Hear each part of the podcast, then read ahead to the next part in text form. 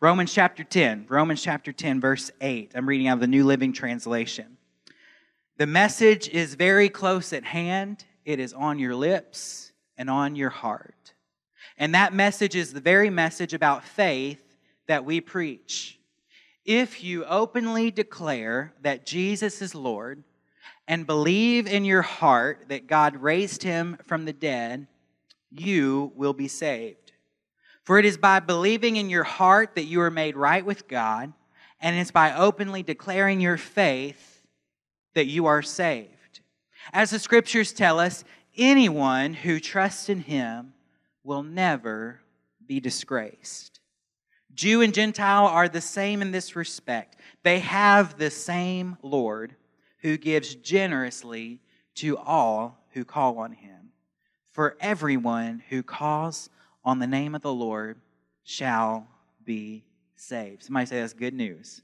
Amen. That's good news. You can be seated in the presence of the Lord. Lord, would you just bless the reading of your word and, and allow me to, to speak your word and, and interpret and communicate your word in a way that can be received this morning.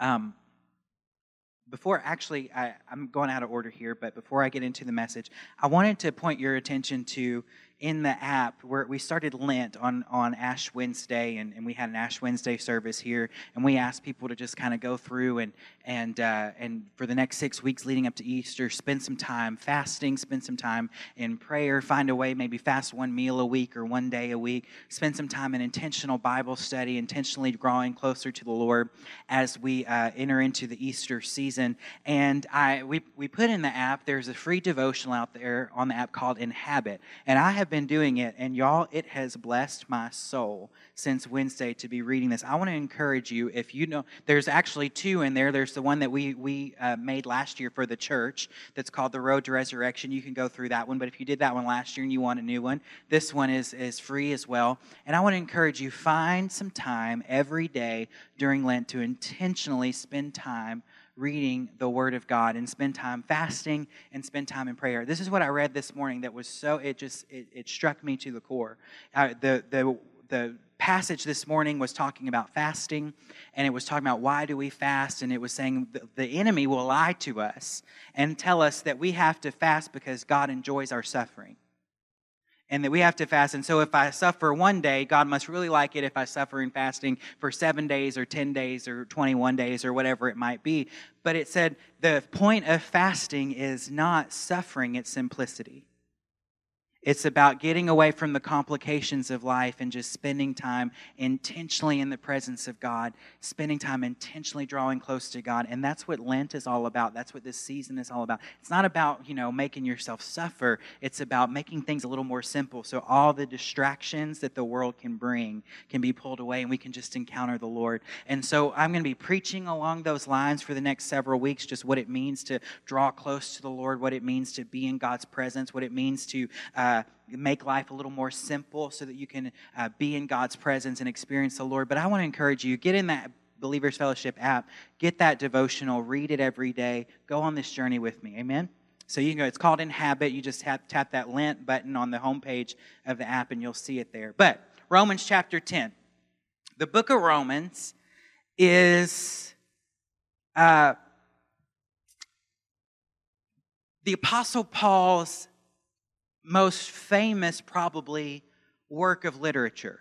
It is his masterpiece. It is his major theological treatise. If you, there are people that aren't even believers, that aren't even Christians, that they would say the book of Romans is probably one of the greatest literary works of all time because there is such masterful use of language there is such masterful use of communication and rhetoric in it that people even that don't believe that people are of other religions they'll say if you want to see just a, a great example of literature of communication they would say look at the apostle paul's letter to the romans written in the first century. It is just this magnificent if you and people argue about it. The book of romans has caused debate for 2000 years. There is major debates especially after how you interpret interpret some of the things the, that Paul said about predestination and, and eternity and those kinds of things. And so it's a very important book to understand. But, but what I want to point out to you is that the book of Romans is all about convincing people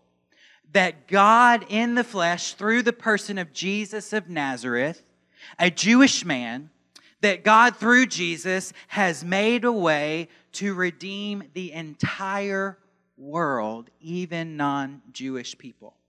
So, Paul is a Jewish man.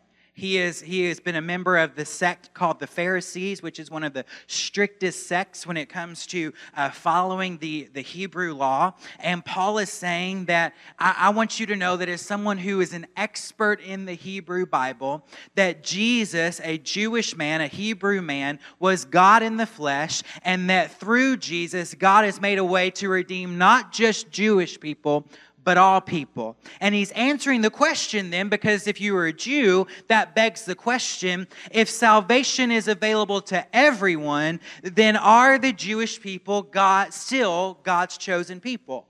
That was a big debate. What does it mean if God has opened the gate for salvation to everyone, not just the Jews? Then are the Jews still God's chosen people? And so Paul is writing Romans to say, yes, the Jewish people are God's chosen people, but not in the way they thought.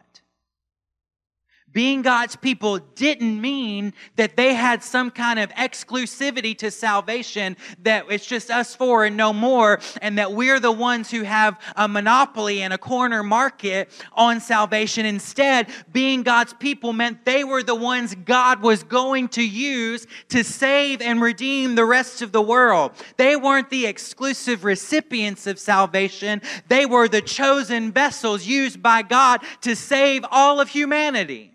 That's why Abraham was so important in his family. And when God called Abraham in Genesis chapter 12, he said, Abraham, through you, I'm going to bless you so that you can be a blessing to the nations. Because through your offspring, you will find, and if you look in the first beginning of the books of Matthew and the books of Luke, a genealogy that traces the man Jesus all the way back to the man Abraham. Because God wants you to see that I called Abraham and blessed Abraham because he was was going to have a family, and that family was going to produce a son, and that son's name was Jesus, and Jesus is going to die on a cross, and Jesus is going to be resurrected, and that Jesus, the son of Abraham, the son of David, he is the doorway through which I'm going to save all of humanity. So Paul says, You're chosen, but you're not chosen in that you're the only ones that get in. You're chosen because you're the ones I'm going to use as the doorway to get everybody in.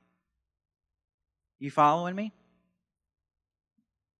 Now, at the heart of this issue, this debate, because some people didn't like this, well, Paul, we're God's chosen people, and you're telling me that God also loves Gentiles, non Jewish people, people who don't follow the law, people who haven't been circumcised, people who don't worship like we worship. God still loves them and wants to save them. And there was a debate in the early church did Jesus die just for the Jews or did Jesus die for the whole world? Was the resurrection of Jesus for the Jews or was the resurrection for the whole world? And at the heart of this issue, are actually sinful conditions of the heart and society, things like racism and pride.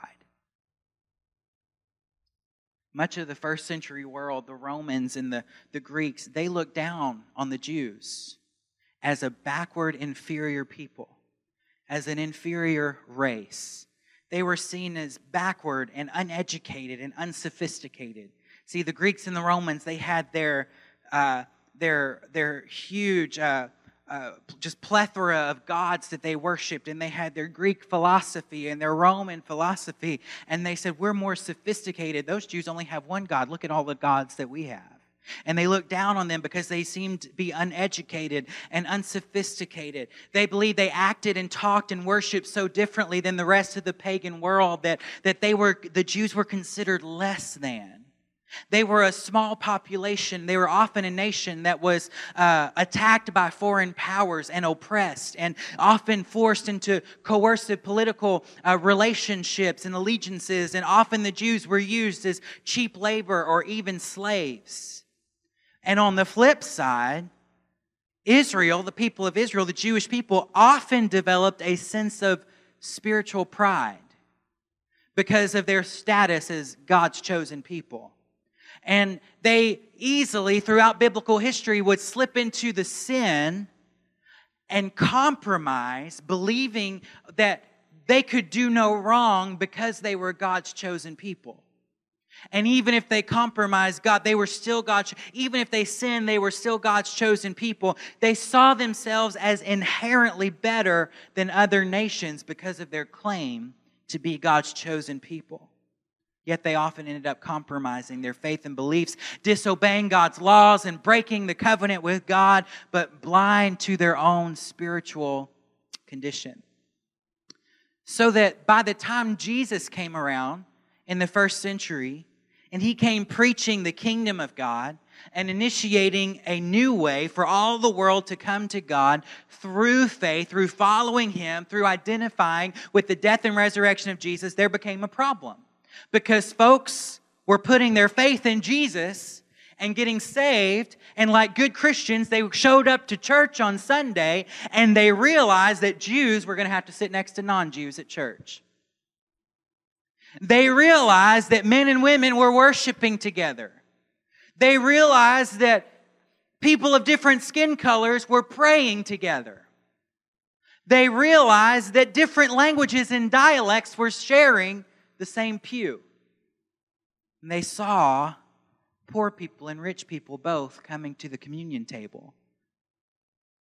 And this created some problems and some friction because culture and society had told you that you don't associate Jews and Gentiles together. The rich and poor don't associate together. Men and women, they're just used for one thing and they don't associate together outside of that. And, and, and, and different languages and different skin colors and different dialects, they didn't intermingle. This was radical that when they showed up to church on Sunday, there were people who didn't look like them, who didn't talk like them, and who hadn't been brought up like them all around the altar together worshiping Jesus. Nowhere else on the planet had this ever happened. Nowhere else on the planet had different people of different languages and different cultures associated with one another, prayed together, and worshiped together. They were so used to a world where people were excluded because of their skin color, people were excluded because of their economic status, people were excluded because of their religious background, that they had trouble making sense of how they ended up together at the same time serving Jesus. And often there was a temptation to begin drawing lines again. Okay, you can serve Jesus and we'll serve Jesus, but we're not going to draw lines. That's why most churches in America are predominantly either white or black. We worship the same Jesus, but because we're different, we draw a line. Y'all worship over there, we'll worship over here the temptation to begin drawing lines again, keeping some people in and, and, and dealing others in and, and drawing others in. The book of Romans is the Spirit of God speaking through Paul the Apostle, a Jewish man, telling us, No, you've missed the point. God came among the, his creation in the person of Jesus of Nazareth, and Jesus has initiated a new kingdom that is not based on race, that is not based on economics, that is not based on language, that is not based on skin color. It's not even based on the royal bloodlines of some earthly king. Instead, the kingdom of God is based on the shed blood of Jesus of Calvary, on the cross of Calvary, and whoever has faith in him, he applies that blood to and cleanses from all sin. And we're all born again into a new kingdom, so there's no Jew or Gentile, there's no slave or free there's no male or female. We're all just beloved children of God who've been bought with the blood of Jesus.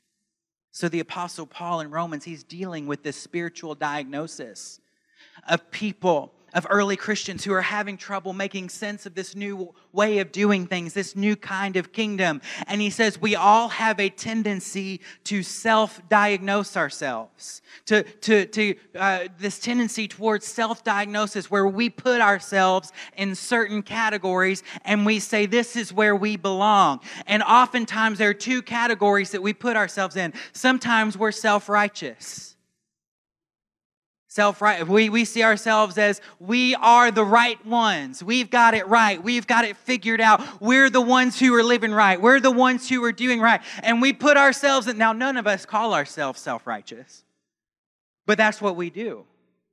I've got my, my thing figured out and I don't do certain sins and I don't worship a certain way and I don't associate with certain people, so I'm better than all those certains.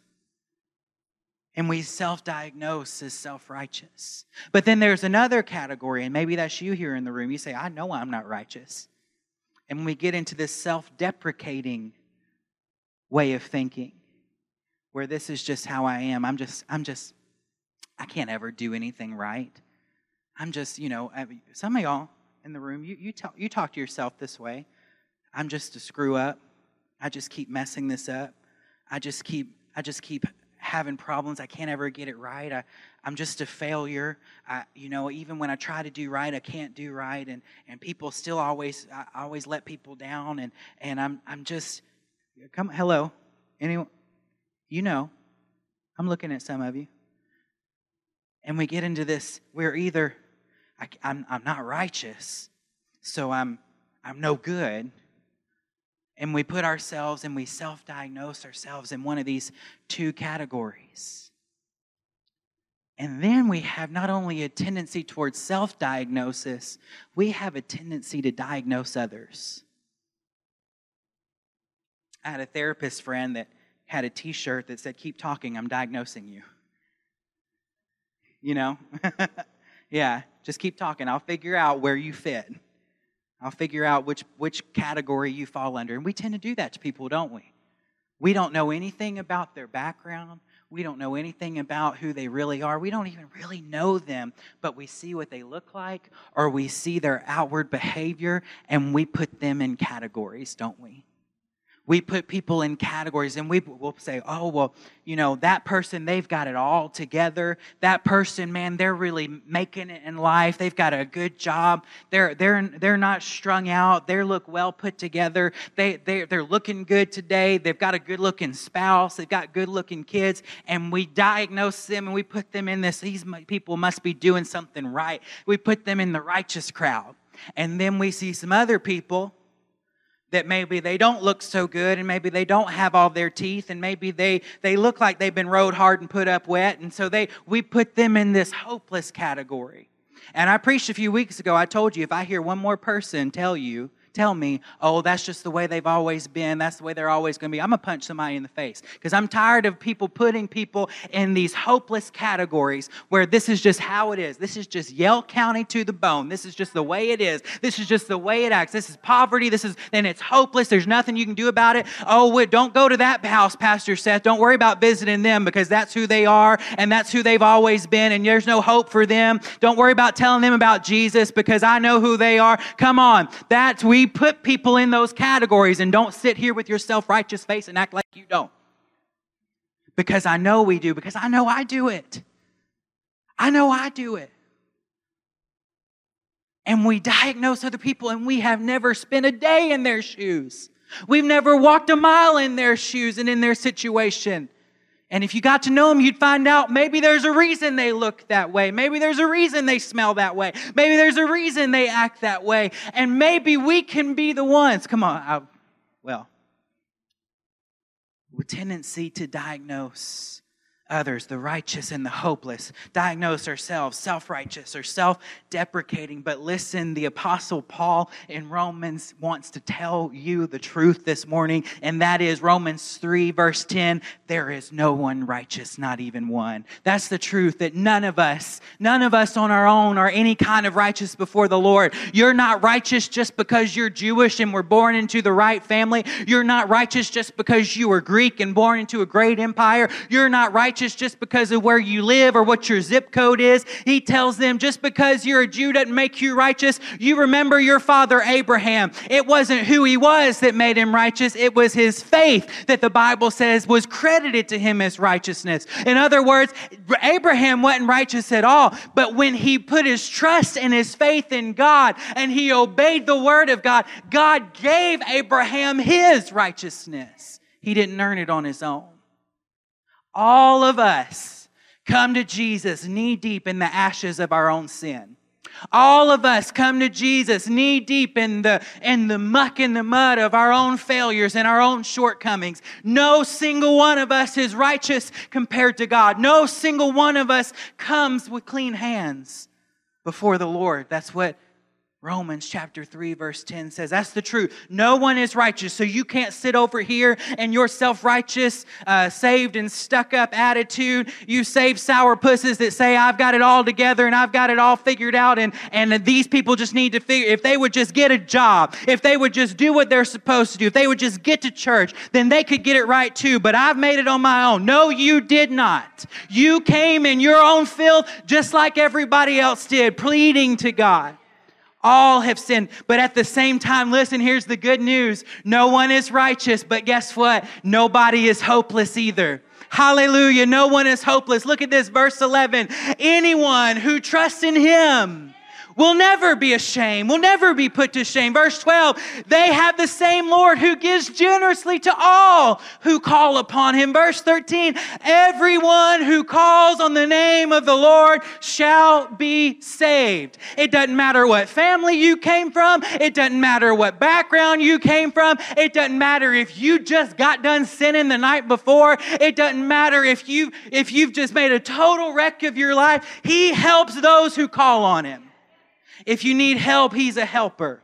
If you need health, He's the healer. If you need strength, He's the strengthener. If you've got a burden, He's the burden bearer. If you've got a problem, He's the problem solver. If you're trapped, He's the rescuer. If you're bound, He's a freedom fighter. If you're down, He's the lifter of your head. If you're fallen, He's your safety net. If you're going crazy, He's peace to your mind. If you're filthy, He's got blood that washes white as snow. If you're thirsty, He's the well that won't run dry. If you're lonely, He's the friend that sticks closer than a brother brother. If you're in a battle, he's an undefeated warrior. If you're outnumbered, he commands 10,000 of his angels to be at your side. If you're hungry, he's a bread multiplier. If you're tired, he gives you rest. If things get heavy, his yoke is easy and his burden is light. If you're knocking on death's door, he's the grave robbing, death defying, stone rolling, hell conquering, resurrected Jesus, Lord of Lord and King of Kings. Because because of the sin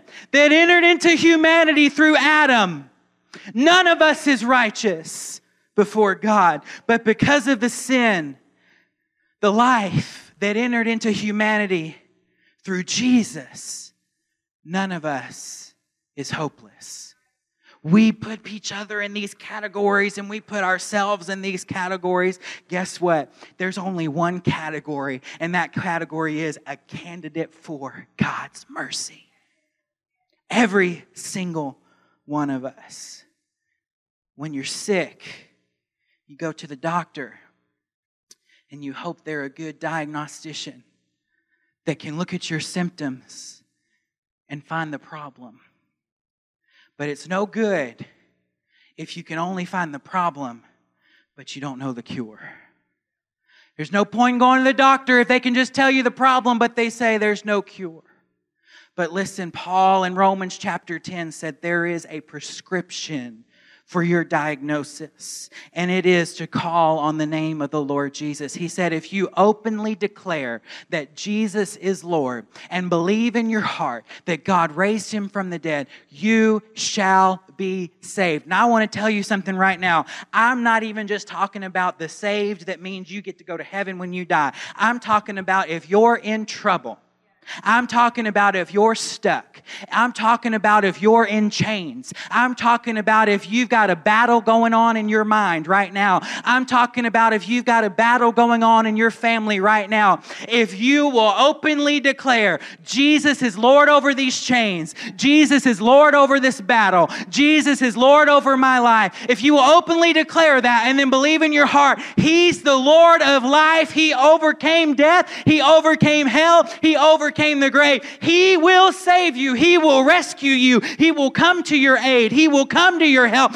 when you call on His name. There is a diagnosis. All of us are, are unrighteous. All of us need hope, but we're all candidates, and this prescription for the disease is the name of Jesus. Would you just call out His name with me right now? Say, Jesus, you are Lord over my life. You're Lord over my sickness. You're Lord over these chains. You're Lord over this battle. Jesus, I believe you've overcame death, hell, and the grave for my life. I believe your name is stronger than the name of cancer. I believe your name is greater than my grief. I believe your name is greater than my suffering. You are my Lord, and I believe you are who you say you are. Would you stand with me this morning in the presence of the Lord? I believe that God gave me this word this morning because He wanted you to know if you'll call on Him, He answers. If you call on His name, He answers. And if you're not right with God this morning, if you're not living for the Lord in a, in a continual relationship, I'm not talking about you hit an altar sometime at vacation Bible school when you were a kid. I'm talking about right now in right relationship with God. The blood has washed you clean and you have, you are in in right standing with the Lord right now, if you say, I, I don't know for sure if I am, Romans 10 9 and 10 says, if you confess with your mouth Jesus is Lord and you believe in your heart God raised you from the dead, you will be saved. That's what gets you to a place of being born again. That's what gets you to a place of having right relationship with God. You say, well, well, how does that look exactly? Listen, We've made it more complicated than it really is. Remember, I was telling you about this being a season of simplicity? Let's just be simple before the Lord. All you have to do to be right with God is say, Lord, Jesus, you are my Lord. That word Lord means master, it means boss, it means director, it means leader. So it's not just a magic prayer, it's you got to mean it. I'm submitting my life to you as the Lord, the master, the boss, the leader of my life. And I believe that when you died, you died for me. And when you rose, you really did overcome death, hell, and that's how you get saved. So, you know, we talk about the sinner's prayer. You've heard you've heard about this, Lord Jesus, come to my heart. That's fine and that's great, and that's a great way to introduce people to it. But you want to know what is an authentic sinner's prayer? Jesus, help me. Jesus, help me.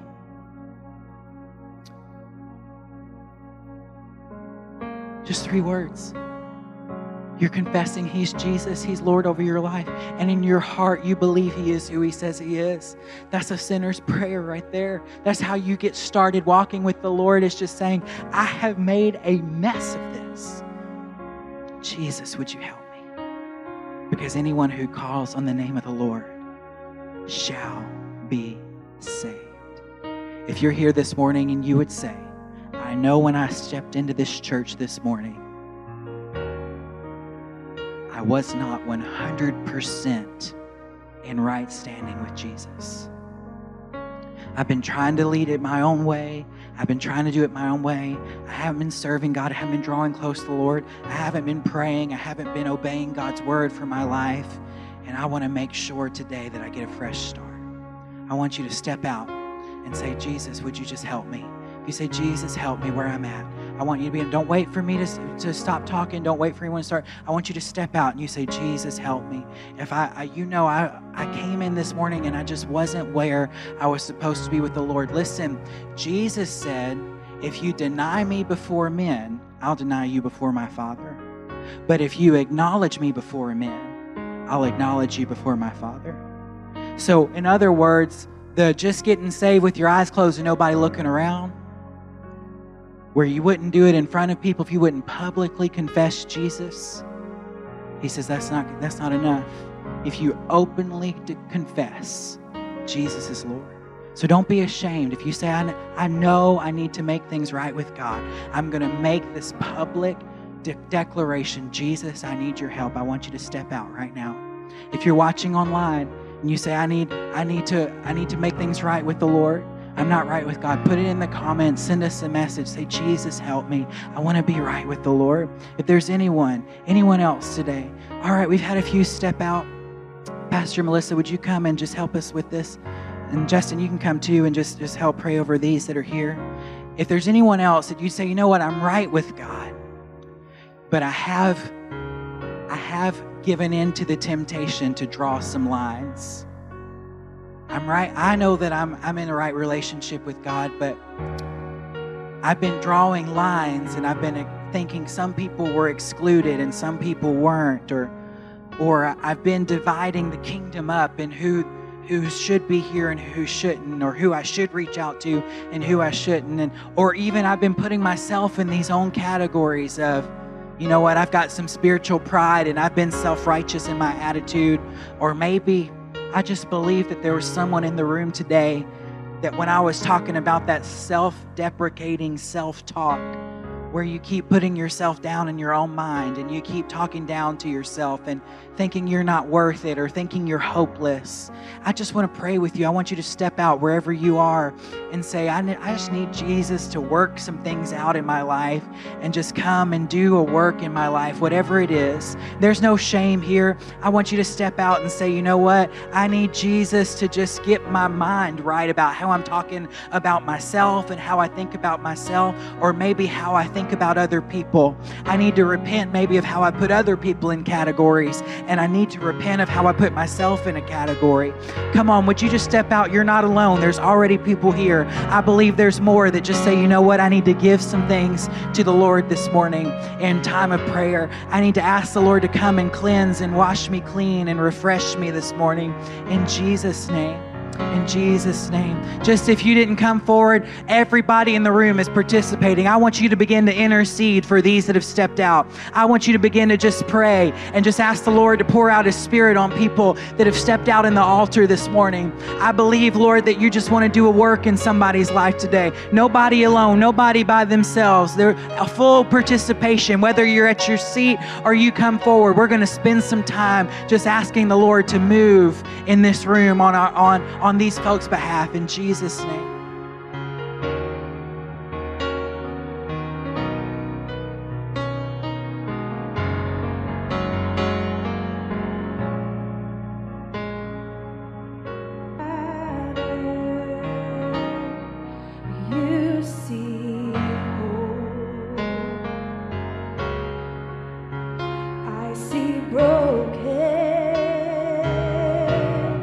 but you